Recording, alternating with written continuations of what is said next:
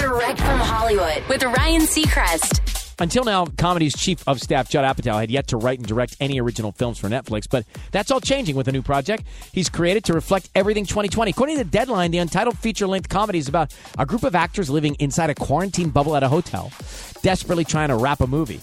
Little else is known. No actors are attached yet, but that's expected to change soon. And it's rumored to be an ensemble piece with hilarious roles. So we'll keep you posted. That's direct from Hollywood.